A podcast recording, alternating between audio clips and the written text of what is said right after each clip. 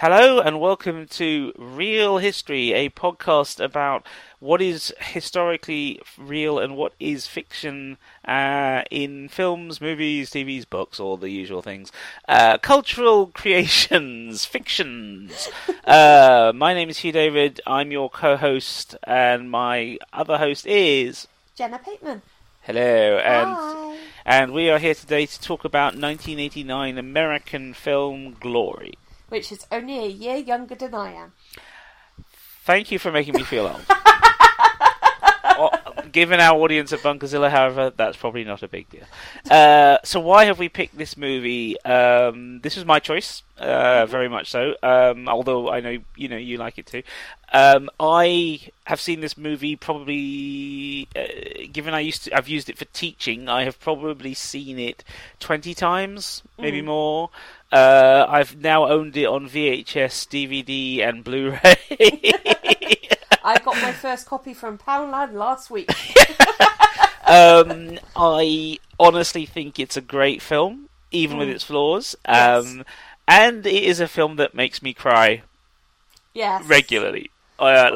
I think the older I get, the more it makes me cry in certain places. Like, I was saying to you last night, the fact of Jack didn't start dinner until like 11 o'clock because he accidentally got drawn into watching the film with me. Because it's that good a film. Yes. It's that good a film. It gets a lot of criticism now in this century, particularly on the nature of what it's about and how it is, which we'll come to in a minute. Mm-hmm. But it's if you let yourself appreciate what the filmmakers are trying to do, then it works.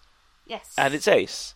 So let's give people a summary of what it's about. So really simply put, this is a subgenre of war movie. That subgenre is the American Civil War film, of which there are quite a few, although there's more TV shows, I should say, set then than there are films. Yeah, I think they need a bit more time to try and explain everything. If that makes sense. It does. It is, however, interesting that this came out in 1989 because by this point we'd had a couple of very big popular miniseries in the States about the American Civil War. Mm. So... one being Ken Burns' Civil War that time. That documentary was much later. Okay. That's much more recent. No, this was The Blue and the Gray. Oh, okay. Was the miniseries, so it's a classic family saga. So you get a family that gets divided by the war itself, so they end up on opposite sides of the war. Classic drama, but it was for a lot of us here in England, that was actually that TV version was probably our first encounter with the American Civil War. Mm. It was not a regular part of English history teaching at the time. I was lucky enough to go abroad for my secondary education, so I got taught it then. As a teacher, once the national curriculum was created, it is part of two different units in GCSE. It's part of one GCSE unit. It's also part of another unit lower down the school if you are doing slavery and the movement of peoples from Africa to other continents. Mm. So in the last 20 years, there's a good chance you may have been taught it in an English school if you've never come across it before. Well, I was going to say, I come across it via media osmosis, where I knew what the Confederate flag was, I knew about slavery, I knew there was war, I knew that sort of thing. But it wasn't until university that I actually started learning more ins and outs and the more complicated nuance of the situation. Yes.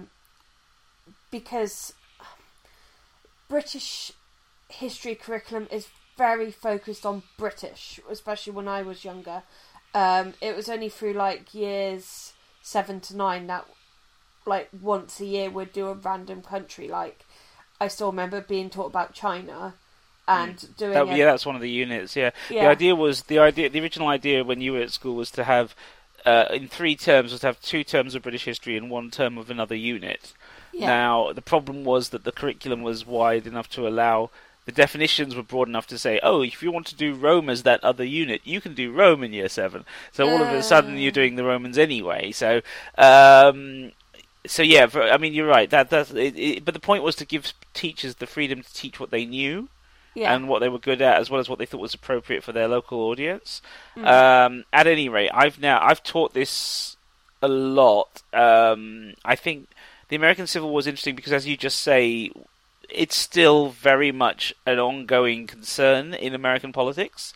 Yes. It's very much at the heart of a lot of the issues that we are perceiving today via the media that are going on over there. Yeah. Fundamentally, unlike the English Civil War, which is about Parliament versus the Crown, it's about democracy. It's about who is in charge and who rules. And previous civil conflicts in Britain were also very much either full-blown conflicts like the War of the Roses between different strands of royalty and who rules, or else they were people versus ruler. So you know, things like the rebellion of the Saxons versus the Normans and the harrowing of the North. You know, which is a which I think is under described as a civil conflict. You know, it's a pretty, you know, anything that brings William the Conqueror to come and burn everything to the ground across several counties, I think, ought to be considered a fairly high-level civil conflict rather than just it's a rebellion, you know. But anyway, leaving that aside, the American Civil War, however, is much is built on other issues. It seems at its heart to be a power issue. Yeah, it's about how the Union of States is going to then continue to coexist with each other as set states, given they have a fundamental disagreement. But that disagreement is built on a key plank of the economics of states who, particularly in the South, which is slavery, and therefore it has a moral dimension attached to it that, you know, is very much what's at the heart of a lot of American fiction about it. Yeah, nowadays, the slavery issue of the war, especially for states that were in the Confederate, so the states that seceded from the Union, they try and talk about it like there's a thing called the Lost Cause, where they say it was about state rights and it was about preserving our way of life. Mm-hmm. And it's those kind of euphemisms to get around what it was really about, because people don't want to think about their ancestors fighting on for slavery. Even if a lot of them wouldn't have owned slaves, a lot of them would have still profited from it. And also just general racism and stuff as well. So, yeah. So, on that note then, this film is specifically about something that in 1989 some historians might have been aware of, but was not, was less knowledge, less aware, the general public, let's say, in America, and in the United States of America, and certainly outside of it, was less aware of, which was the fact that while you had conflicts while you have a conflict here that has armies formed of American citizens on both sides, and while there is an issue here that affects those people who are enslaved, who are mostly African American, there was at the time less information or less awareness of the regiments within the military that were formed of actual black citizens themselves. Yeah, I was going to say that I watched loads of the extras off my Blu-ray that I got, and a lot of the actors were actually saying, I had no idea about this until casting, basically. Yes. Yeah. I think it was Denzel Washington was saying about the fact of, it was nice to find out about this, because the amount that, especially Americans, are taught that it was white people fighting white people over black issues. At the time, they were taught that. Yeah. Yeah. And I think this film helped open up massively that sense of an awareness of all these pockets of history within the greater narrative of the Civil War that were not part of the wider public narrative. I think that's one of the reasons. I mean, let's just run through a number of points about the film. So the film is ultimately about the formation and the initial actions of the 54th Massachusetts Infantry Regiment. Yeah. It features a number of actors who would go on to become very, very famous, including Denzel Washington, Baby Holt. hang on a minute, getting there. Denzel Washington, who at that point was mostly a television star. He had been in St. Elsewhere, a medical drama, one of the great medical dramas for years. But he had already been noticed by the Oscar audience for his role as Steve Biko in Sir Richard Attenborough's South African drama. Again, you know, something that's very close to my heart in terms of South Africa. My mum saw Biko speak at university. So in 1989, Denzel Washington was a well-known TV star. He'd had a couple of films under his belt, but he was not yet the star he is now. Mm-hmm. This is the film that got him both a nomination and his first Oscar, in this case for Best Supporting Actor. That's one of three Oscars. This one. Yeah. It's also worth pointing out it won BAFTAs, Golden Globes, and it also very crucially won awards from the NAACP, their Image Awards. So that is the Association for the Advancement of Colored People, which is a long-standing organization in the United States for colored people themselves, people of color to put themselves forward. So it's very important. We've discussed them before during the Census 11 episode. So yes, yeah. And So you have Denzel Washington, you have Morgan Freeman, who again, not the star he is now, but very much in a role that we recognise him as being part of. And as you mentioned earlier, Andre Braugher, who is one of my all-time favourite actors to this day. Modern audiences will know him as Captain Holt in Brooklyn Nine-Nine. He's had a stellar career. Just before this film, he was in the Kojak revival on TV, which was put together by the people behind The Equalizer, and in the 90s he would become massively famous as one of the lead cast in the ensemble of Homicide: Life on the Street, which is one of the greatest TV shows ever made, and his character Detective Frank Pebbleton is one of the greatest characters ever. So amazing cast who are brought together, but then and the actors who play the white officers are also very good. Cary Elwes, I feel people love him for The Princess Bride and Robin Hood Men in Tights, but I think he's never been better than he is here. I mean, I love him in Saw as well, but I think he's amazing here. And I honestly think that Matthew Broderick really manages to pull out of the hat and a performance that at 1989 none of us would have thought possible from him as Colonel Robert Gould Shaw. Yeah, especially when, as I said, I watched the extras and they were like, Matthew Broderick, the star of Ferris Day Off. And it's like, yeah. I mean, there's a wonderful picture in Wikipedia. They've got a side-by-side picture of Broderick and Colonel Shaw himself. Yeah. And you look at it and go, that's a pretty good likeness. That's a pretty good choice. Especially with the moustache. Yeah, there was some amazing facial hair in this film. I will say that if there's one thing if there was one thing U.S. Civil War story productions are known for, it's facial hair, because of the choice at the time. So we got an amazing cast. We have an award-winning film. Edward Zwick, the director, is still working today, still making movies. He did the second Jack Reacher film with Tom Cruise. He's done loads of films over the years, some of which have been massive successes, some haven't. He's worked with Denzel again in the 90s on The Siege, which is these days is a rather chilling look at what terrorism in America would be like ahead of many years. This is several years before 9/11, and the film is quite dramatic. It's quite worrying when you watch it in that context. He also did Legends of the Fall, which is which gave the world a particular vision of Brad Pitt as a manly man out there in the wild, and all sorts of other things. He's done. I think I've seen most Ed Zwick films. There's another film he did with Denzel with Meg Ryan, where in the 90s, where Meg Ryan plays a U.S. helicopter pilot out in military action, they're shot down, and it's about herself and the survivors of the chopper trying to survive long enough to be rescued.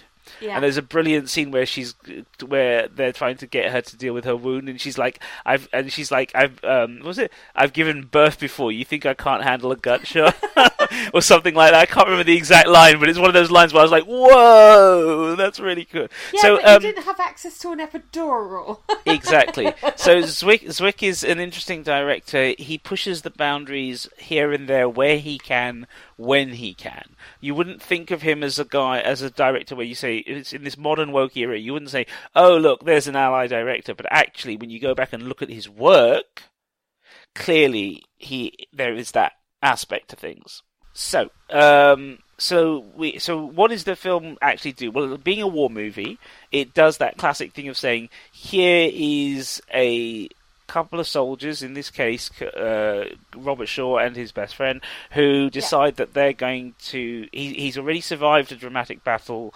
He's invalided out. If he wanted to, he could leave the military at this point, but he actually is from a political family, and he wants to do more. He doesn't want to sit on the sidelines. And because the film is not just based on two books, it's also based on the personal letters of Shaw, which are maintained in one of the American East Coast University libraries.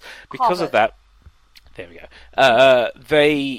The film takes his point of view because it allows them to have a direct first-person source approach. Yeah. So when people who often criticize this as having a white savior narrative, I feel they're ignoring two things. First of all, there isn't, as far as I'm aware from the history of these things, the decision to create the regiment was not a decision that was made by any of the black men who would be part of it. No. Because they weren't high enough in the military to do that. It was helped by Frederick Douglasson, who was a... Yes. Very famous ex-slave.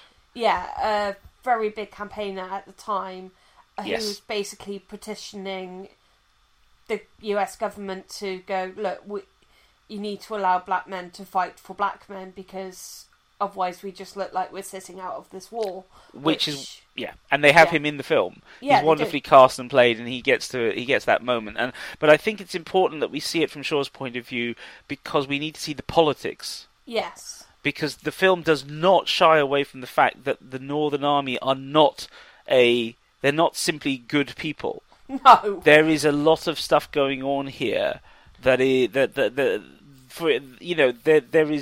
there are moments in the film, and I don't want to spoil them for people going to see the film. Well, no, it's all right. This is our spoiler podcast. Spoiler warning! Spoiler warning! It is 30 years old.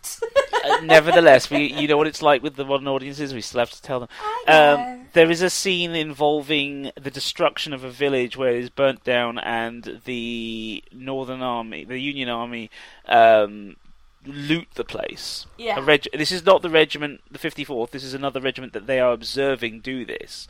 The contraband unit. Right, and that is actually recorded in one of Shaw's letters. Yeah. As something they witnessed. So, and it's important because it makes for a more nuanced view of the conflict, instead of simply seeing, you see a world in which some people have decided, well, we're going to take advantage of being in the Union Army to line our own pockets. We're not interested in slavery. We're not interested in anything else. We just see an opportunity to enrich ourselves. And and by taking Shaw's point of view, it allows us to see what happens when people who actually see the value in the cause step up and bring their passion to the plate. And what we've got to remember with every single war, we're always taught this was the good side, this is the bad side. And people are a lot more nuanced than that, as we've said.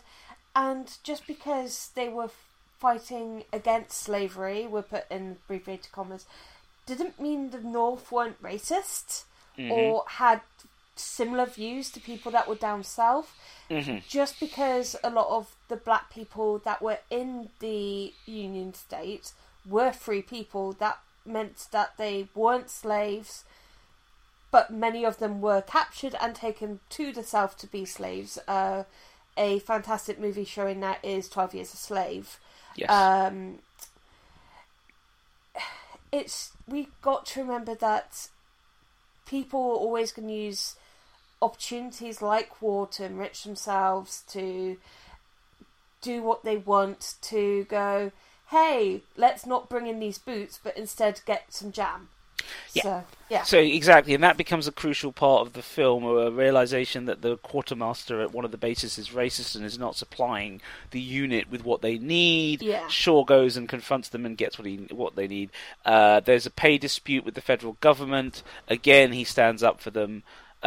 This is important. It's really if you Here's the thing: if you take out Shaw's point of view, A, we're removing a key historical source, and B, while it would have been, I would actually quite happily watch another version of this story that is told entirely from the point of view of the black soldiers themselves. Yeah, because it would have been interesting having a main character that, as the character we follow mostly, but then we would lose out. Yeah, we would lose out on all the political side of it. Yes, because we'd never see how it was created. Yeah, we'd never see that the compromises that were made, the decisions that were taken, and we would never see the fight. We would then not be party to the what we've just said: the need for the officers themselves to stand up on behalf of their men within the structure of the military. Yeah. You know, because the men themselves are not promoted to that phase. They're not working at that level yet. They're not allowed to work at that level either. Although Shaw gradually starts providing. I mean, Shaw and Forbes start, awarding rank and commissions. Yeah. I mean, they start. They don't just push their soldiers, they give them rewards, they give them promotions, they give them medals, because they recognise bravery when it happens. They take seriously the way the military is supposed to work. Yeah. So yeah, I mean, this is a film built fundamentally on historical principles. It uses historical books as a basis for the script. Kevin Jarre who wrote the script, famously went on to write one of the great westerns, Tombstone, in the 90s, which was also supposed to be his directorial debut, but he was kicked off partway through. Oh, and that's a shame. It is, and then they brought in the director who directed Rambo First Blood Part 2, which funnily enough was from a story by Jarre. Although, so funny how these things go around. Jarre, is there a way that you can connect Kevin Bacon into this? Funnily enough, not yet, but if you give me a moment, I will probably find a way. Jarre it's interesting because Kevin Jarre is still working, as far as I can tell. Wiki's got his... Oh no, correction. Poor man passed away in 2011. So he's not really working. No, but interestingly enough, he was working right through the 90s. The last credit he had was he was the story and executive producer on the Stephen Summers version of The Mummy, which I love. Oh, okay. So he had an interesting career. A guy had a really interesting career. Poor man. It's a shame. Of course, I remember hearing about his passing because there was a whole bunch of stuff about Tombstone. At any rate, He was one of the nominees for Golden Globe for this for Glory, for the screenplay, as well as for a WGA award, which is Writers Guild of America, for Best Adapted Screenplay.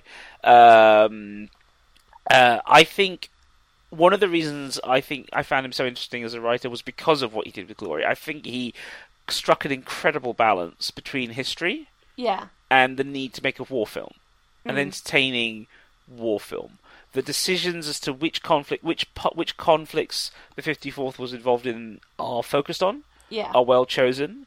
You feel a sense of escalation. You see them go from being trained to being used, not knowing their lefts from the rights. Yep, to their menial tasks where they're not allowed to be used for anything other than digging ditches and latrines and setting up camp. To their first proper conflict, which is superbly dramatic, because again, if you don't know a lot about the US Civil War, then we don't know a lot about the terrain, we don't know a lot about where the battles were held. Seeing a battle with early rifles, it's not muskets, is it? Is it muskets still? They are muskets, because they have the I can't remember its name, but the little knifey thing on the end. Bayonets. That's the word. Yeah, I mean, you can add a bayonet to anything, but I know what you mean. It's they also have the pole for stuffing in the wadding after you've put the bullet, the ball in. Yeah. So you put the ball in, the powder. Yeah, okay. So they're muskets still. So I'd never thought at the time I first saw this film, I had never considered the idea that musket battles could possibly occur in a forest. Yeah. I assume they all happened out on open land where you could see each other and aim clearly. The idea that you would have this conflict, that would start with rows of musketeers, shooting at each other, and then until they got too close to be able to shoot, and then have at each other. And it's not a film that is famous for its violence, but there's a lot of noticeable injuries and gory moments. Oh, and it basically opens with a guy getting his head shot off. Yes. Which is like... Okay. And in 1989, that's still quite dramatic. You know, we're not quite. We're still. This is. We're still ahead of war movies like Saving Private Ryan hasn't happened yet. You know. Yeah. And I think like there is a Civil War film shot after Saving Private Ryan, which is Ride with the Devil, which is absolutely amazing and interestingly enough from the Confederate point of view. Okay. And it looks at a very particular, specific unit within the Confederacy, which is. A set of unofficial raiders who weren't necessarily in uniform. Mm. And that is post Private Ryan, and you see some really nasty effects to the wounds from bulls and those pistols and muskets, you know. Yeah. Well, it doesn't shy away from the medical stuff either, because one of the first scenes is in a medical tent. Yes. And you basically hear a guy having his leg chopped off because... They yes. can't save it. So. And I think that's that stuff they get the historical detail right. I think there's a good sense of but also it's that movie thing of let us show you how bad this particular war is. If you don't yeah. know what it was like to be inside the Civil War, let us show you Shaw's encounter that leaves him injured and suffering also PTSD. What we would now call PTSD. Yeah. And let us also see how that then leads to him finding strength and courage in the cause itself that yeah. he thinks needs to be espoused. So that opening is dramatic, but the rest of the film doesn't shy away from it. You know, when the 54th first get into a fight, it's quick, it's well cut, but you see just enough before they cut away. It's nasty, it's brutal. People end up. You know, This is not the clean slow mo of action movies. This is war. And it feels that way. And the transformation of the men within the regiment, you know, because at least Shaw and Forbes have seen action. Yeah. You know? And that's why you see Shaw... there's a scene where the black soldiers are being taught how to shoot a gun, and they're praising one of the guys about his shooting because he can do a perfect shot. Mm. But it's that question of whether he can do it in a battle situation where he's having to keep reloading, and you have Shaw behind him shooting off a gun and stressing him out. And it's like you can see why he did that because of what you see at the beginning of the film, because yeah. he's been through that situation. He's been through guns firing everywhere, men charging at each other. I think that's one of the best bits about the film yeah. is because Forbes says to him afterwards, "Well, why are you being so hard on the men?" And he says, "Because I want them to be ready for the real thing." And he's like, "They're black. They're probably never going to be allowed to fight." And I thought that was a brilliant moment. And again, if the film took solely the point of view of the black men themselves, we wouldn't hear that conversation. Yeah. We wouldn't see that. We wouldn't they'd know it. They would recognize that this is probably what's going to happen to themselves. There's several characters in the film who act like, "Oh yeah, this is a break from us being hard, being laborers. Yeah. We're never going to be allowed to fight because we're black, so we'll take advantage of that." And again, you see that there are some black men who like Shaw himself rise above that and say, "No, I want to fight." Yeah, I will say in the film, he volunteers the squad basically for a suicide mission. Yes, that's So when we get to the end of the film, the climax. Sorry, I'm skipping. No, that's right ahead. That's fine because this is what the regiment is most known for. Yeah, is their part in the Second Battle of Fort Wagner. Yeah, according to historical sources, they didn't volunteer themselves. They were kind of chosen for it. Mm-hmm. So that gives a slightly different sort of aspect to it. But you can sort of see why Shaw would volunteer them for that sort of suicide mission. Well, this is... It's that, yeah. And why it's called Glory as well, because it's that trying to show American soldiers on both sides that black men are as capable as being good soldiers as white men are. There's no difference apart from colour of her skin. That's it. Yeah. And I think that again is why it gets interesting. you know, it's not often as historians, you and I both know the risks of using Wikipedia. Yes. But I actually give credit to the person who wrote the production section in the wiki article for the film, because they've done a very good summary of what the film is based on, what they got right and what they got wrong. Yeah. And I like the fact that they make the point, you know, Morgan Freeman himself made the point that both him and the director were both saying, we don't want this to be a film with a commercially convenient white hero. That's a quote from the director, Edward Zwick. You know, this is about the 54th Regiment, not Colonel Shaw, says Freeman, but at the same time, the two are inseparate. Yeah. Because of where the historical sources come from, the work you would have to do to extract out the story that then leaves Shaw to the side is doable. As a historian, we all know this is possible. Yeah. But then you would lose, as I've said before, I think you'd lose the politics. Mm. I think that would be quite important, and I think you would lose that. I think you'd lose a certain focus. But there are other inaccuracies. As you say, they were... For people who are... Because the people who are historians on this period, this is a massively well-studied piece of history. You know, people make entire careers out of small sections of it. You know, yeah. There's a lot of sources... Key facts, as you said earlier, the regiment itself was not mostly former slaves, it was mostly free men born in the North. Yes. But again, the key word is majority. There were some former slaves. And also Frederick Douglass's two sons were among the first to sign up as well. Yes, and that would have been a useful footnote to include, I think. So the regiment was not formed until early 1863, so the Christmas scenes don't exist, you know, are fictional.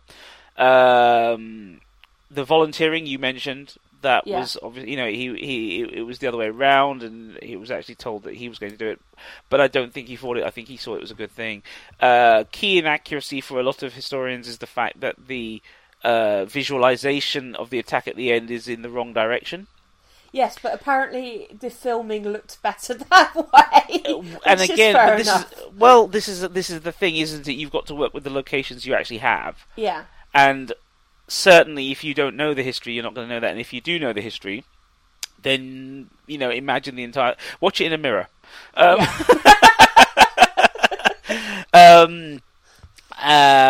And while the film ends saying that the Confederate fort was never taken by Union forces, it did actually fall to them eventually. Yeah. But it had to be bombarded. The Navy bombardment that you can see in the distance in the film was the key to it. One of the things I find interesting is that the technical advisor on the film would actually be a key part of Ken Burns' documentary on the Civil War. Yeah. Which, by the way, was only a year later, by the way. So I was wrong earlier when I said it was a lot later. It's not. It's only a year later. But it's interesting that, when one reflects on the degree of what is real and what is not in Glory, it's interesting to note that they put all this work in to achieving a high level of accuracy, and then would say, well, for the film purposes, we need to do this. We need to do this. You know, like it's a typical war movie thing, you know, the night before the big battle. What's it like with the men? Yeah. What's it like in the camp? But that goes right back to Henry V. Mm. You know, and even earlier. It's a classic element in literature about this kind of story. That is one of the most important scenes in the entire film, because we are with the men of colour themselves only. Yeah, we're in their culture, their time, their moment, and that still sticks with me. That scene, it's one of the most important things I saw at the time. You know, it's not a scene you would expect to see, even in American in American-made cinema, US-made cinema. It's not a scene you'd expect to see. I was going to say that it was. It's a very classic way of building that tension as well. Yes. Because it's reminding you what these people are fighting for. Yes, exactly. So, and it also shows the very different two cultures, because the two officers are sitting in their tents quietly drinking while listening to them. Basically, would the prayer circle kind of be the right term for it? Sort of like very gospel sounding prayer. It's a combination of prayer, music. It's a bit of everything, isn't it? Yeah. It's a form of religious ceremony. It's also a cultural moment in which they all unite together. You know, there's layers and layers to it. You know, Freeman's character treats it like a preacher, you know. Mm. He does it in a pure style of a Southern preacher. But then Denzel's character as a former slave, runaway slave, you know, he treats, he sees it more as a kind of my time to join with the people I don't ever talk to I don't always respect, but to recognise brotherhood. That's, I think, also an important aspect of it, is that there were tensions between freedmen and escaped slaves. Yes. Because a lot of free slaves would look at, especially the educated black men that is represented by Thomas, who is played by Andre. Yeah. Although, I'm sorry, all the way through I was just thinking Baby Holt, so yeah. Of course you are. You're a Brooklyn Nine-Nine fan. I'm a massive Brooklyn Nine-Nine fan. But he's calling him Snowflake and comparing him to white people, and yep. It's that kind of saying that you've got rid of our culture, and saying about the fact of just because you dress like a white man and you read like him and you wear his clothes doesn't make you a white man. It's that you're not equal in their eyes, kind of thing. So, and it's like... But what's important about that is that we've seen that before as in modern dramas. What I think is really important is that Braugher's performance and the relationship between those two characters is Braugher's makes so Thomas makes, what's Denzel's character called again? Remind me. My brain just went. The problem is I just call him by their actor's name. I know, we're both doing that, which is terrible. We're historians and we're talking about a film and we're calling them by the acting names. Sorry. Yeah, exactly. Silas Tripp, that's what they call him. That's the name. Right, so Tripp, the thing, as you just said, Tripp's argument is they don't see you like that. The problem is neither does he. Yeah. And the essential core drama between Thomas and Silas Tripp is that by the end of the film, Thomas has made Tripp realise, you're seeing me the way they see me. Yeah. See me as me. And that's one of the things that changes. That's what's so important. Although, to be fair, by that night before the regiment, I'd say they've already got to that point. Yeah, it just sort of cements it. And also, you see Thomas on the side sort of a bit wary and then joining in by the end. Also, there's a nice thing in the fact of it's not mentioned, but it's shown that he's teaching, I can't remember his name, the slower gentleman. Schartz? Yeah, Schartz. Yeah. Jupiter Schartz. Yeah. I love that name, Jupiter. That he's slowly teaching him how to read. Yes. And he's been using it to read the Bible. And it's not said out loud, but you just see, like, in a few montages... Yes. In sitting down with him and showing him what to do and sharing this knowledge. Yes, it's this recognition that this is how we move forward. Education is as important as fighting, and it's also why when they have this musical interlude, this is why Schartz stands up and gets to hold the Bible and to talk about what is in the Bible, because he's actually now able to read it, not just hear it. And for him, this is a huge step forward. He's able to preach what he wants to preach from it, rather than having to listen to someone else translate the words. Yes, and I think this is again another layer of what makes the film valuable and interesting is having the religious element as well, having the philosophical elements. It's an important part of their lives. Yes, but also the philosophical element. You know, Shaw, Forbes, Thomas, Searles, they grew up reading philosophy, and you know, the kind of non-fiction writing that is not in vogue anymore, but is used to be very much part of a classical education. And written sometimes by people who were still alive at the time. Then, you know, it was current. It wasn't just old stuff from the dust. It was current writing and thinking and. They're men. They're intellectual men. They're not just men of action. They're men of action. You know, to me, this is really important, particularly in a discussion about masculinity and how it's portrayed on screen. Yeah. The variety of masculinity in this film on display is massively important. Because you could argue that the film is very toxic masculinity in the fact of it is talking about war and that being a major role of what men are meant to be for. But at the same time, you see Thomas being very gentle, he's not made fun of for not being able to achieve as much as everyone else, but you can see him working harder, and he's reading, he's an intellectual, that's who he is, and it's nice to be shown that rather than the Sambo character as we discussed in Sense of 11. And that all kind those of stereotypes. Yes, agreed. And well, that's the thing. That's, again, it's why I think it hurts analysis of this film, discussion of this film, to write it off solely because of the decision to include the officer elements. Yeah. You know, I think the film's balanced. I think the film, at least given the sources it's chosen to work with. Yeah. I think a very reasonable balance is struck between historical elements, purely fictional elements for entertainment, and also trying to get across to us a dramatic sense of drama that is rooted in real experiences. Yeah. You know, I find it an incredibly believable film. Mm-hmm. The performances, the emotions. I mean, you know, the scene where Denzel's, you know, the one tear goes down his eye, which is obviously amazing acting and very much at the core of what he got his Oscar for. Yeah, is now like, but as you know, it's a meme now. Yeah, it was like that tier Oscar. Yeah, but as you know, it's become a massive meme now. Yeah. It's become a source of humor. It's become a source of parody. It's and I feel like while that's probably inevitable, I feel like that misses completely the point. Yeah, of what that moment is about, because that is about strength, that is about pain, that is about endurance, that is about... He's not a martyr. He's not standing there being a martyr and saying, oh, look at me, I am giving myself up for the greater cause. He is standing there, you know, strong and straight, going, I've been through this before. Yeah. I can handle this. But can you handle making the decision to do this?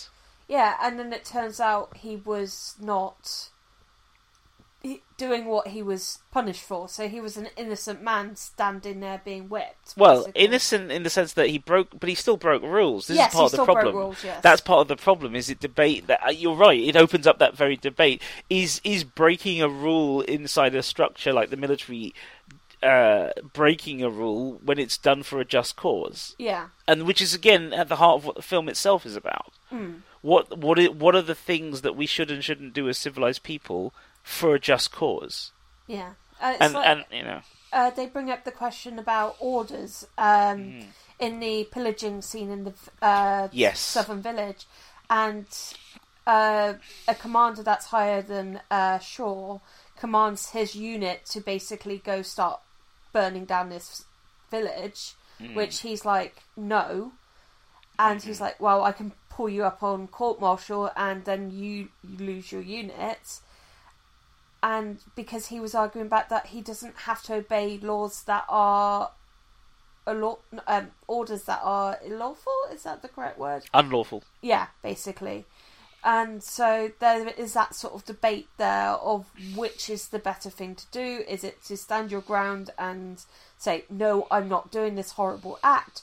Or is it to keep on fighting so then you can carry on looking after your unit because you've seen how this man is treated his coloured troops, who are called the contraband, because they're all, by the looks of things, free slaves or...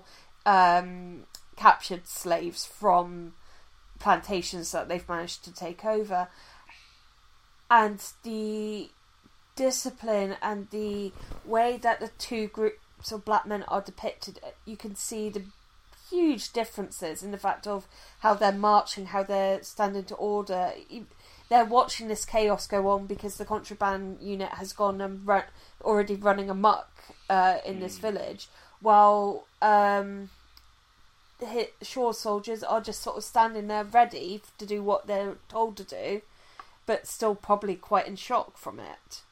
So, yeah, exactly. Yeah. You know, so I just I think that's a good summary. So let's get to the point where we discuss whether or not we think this qualifies as real history, or to what degree. So you can't see, but I'm doing jazz hands here. Okay, fine.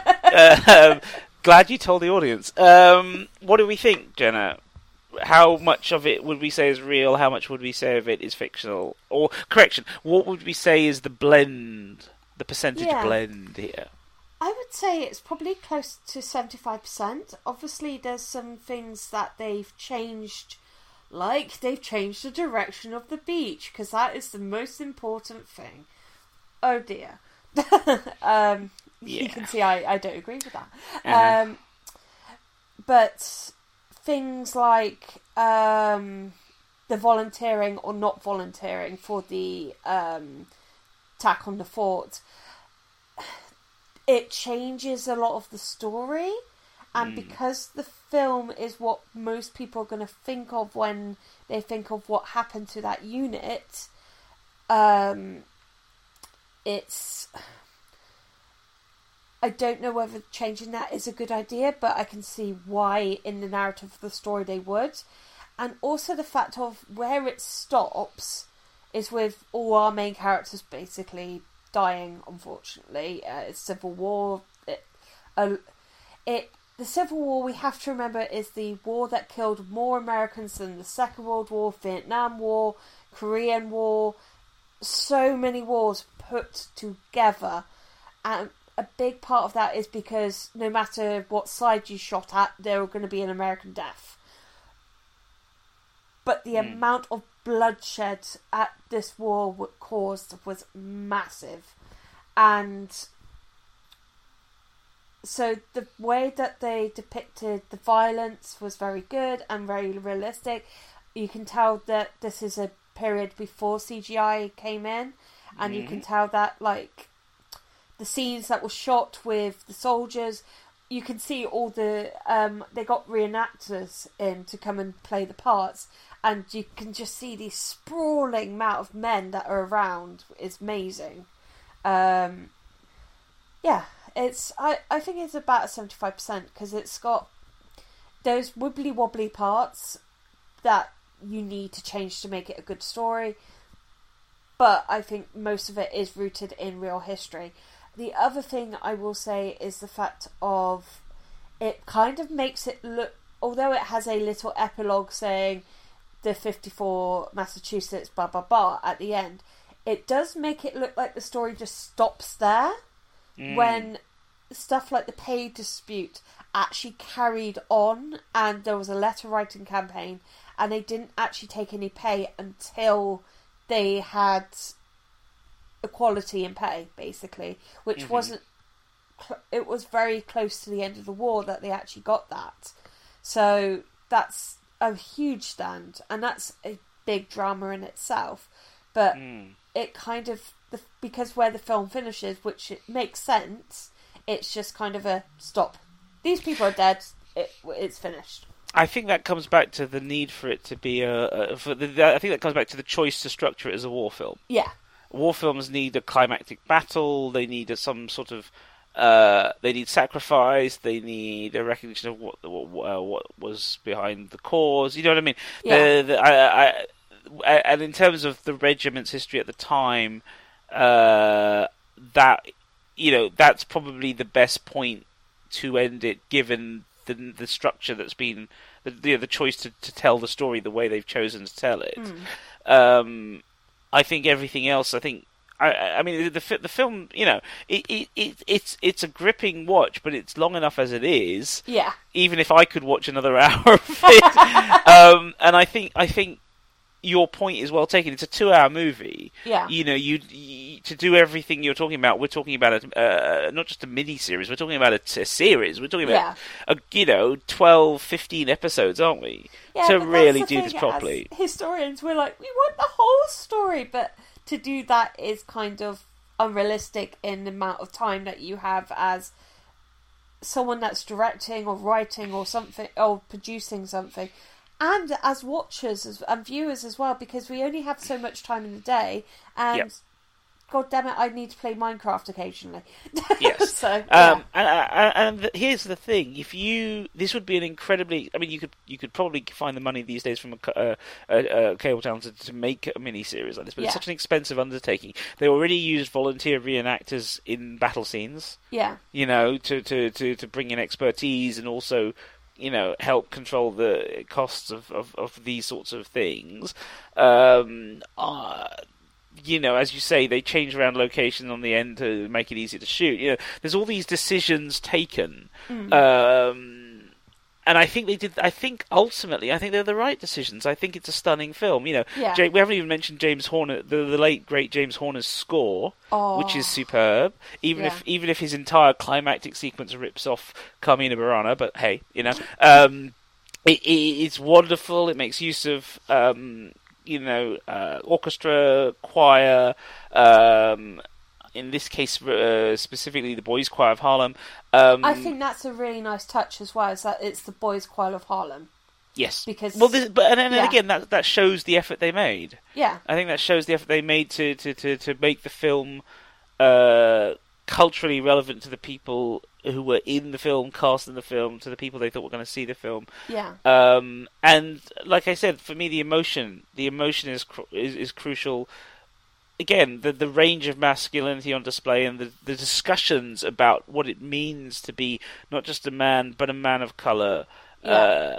In a world where that is an issue, to what are the things you should do? What is it? What are the decisions you make when you've done bad things in your life, and you're looking for some kind of forgiveness or some kind of redemption?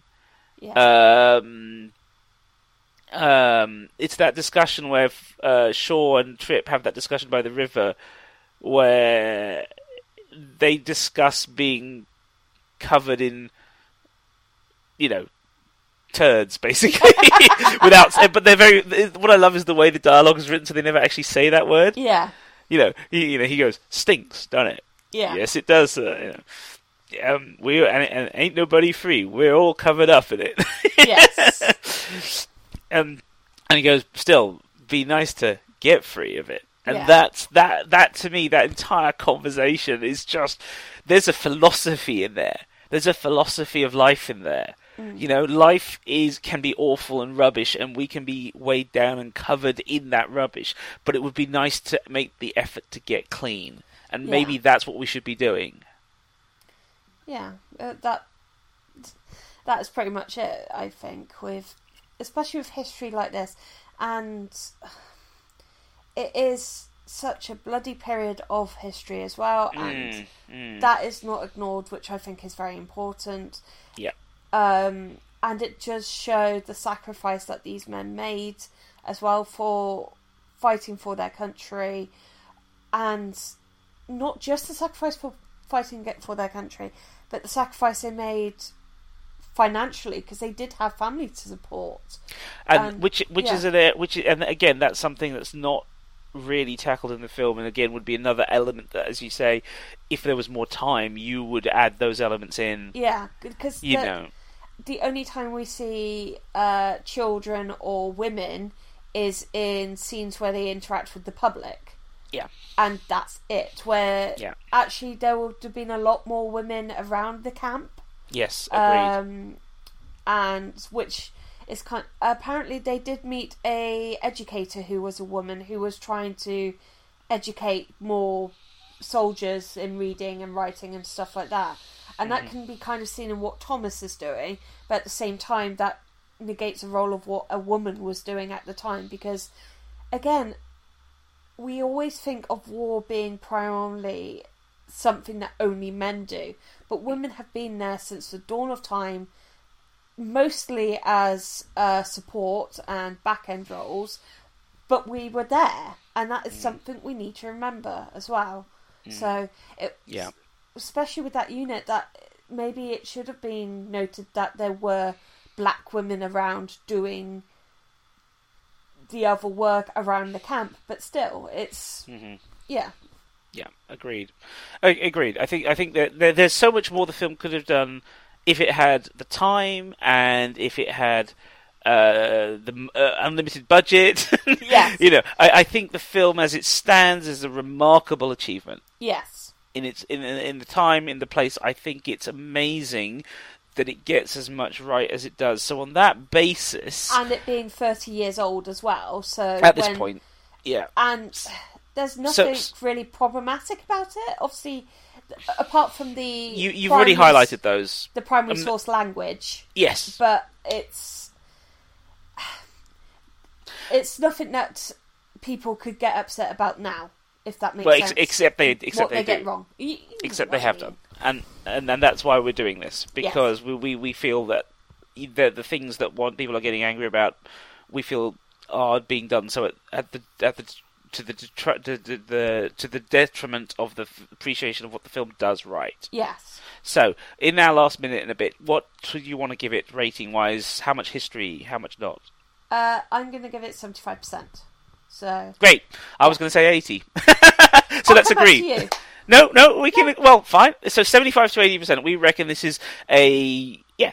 No, it's a very strong piece of fictional history. Yes. Excellent. Terrific. Please watch it. If you've not watched it, watch it. It is so good. And yes. As I said, for British listeners, you can pick it up in Poundland.